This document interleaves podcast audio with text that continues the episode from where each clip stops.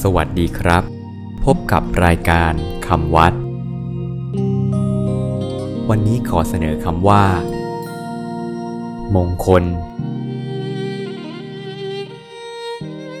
คำว่ามงคล สะกดด้วย มอม้า งองู คอควาย ลอลิง อ่านว่า มงคล มงคลแปลว่า เหตุนำความสุขความเจริญมาให้ คือสิ่งที่นำความโชคดี ความสวัสดี และความสุขมาให้ตามที่ปรารถนา มงคลมีสองอย่าง คือมงคลทางโลกกับมงคลทางธรรม มงคลทางโลก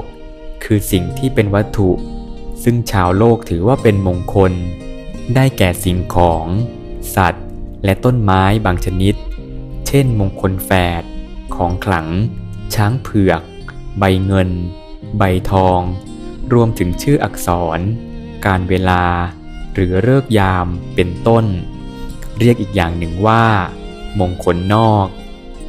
มงคลทางธรรม คือมงคลที่เป็นข้อปฏิบัติ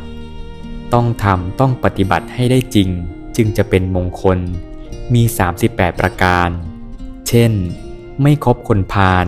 คบแต่บัณฑิต การให้ทาน การประพฤติธรรม ความกตัญญูเป็นต้น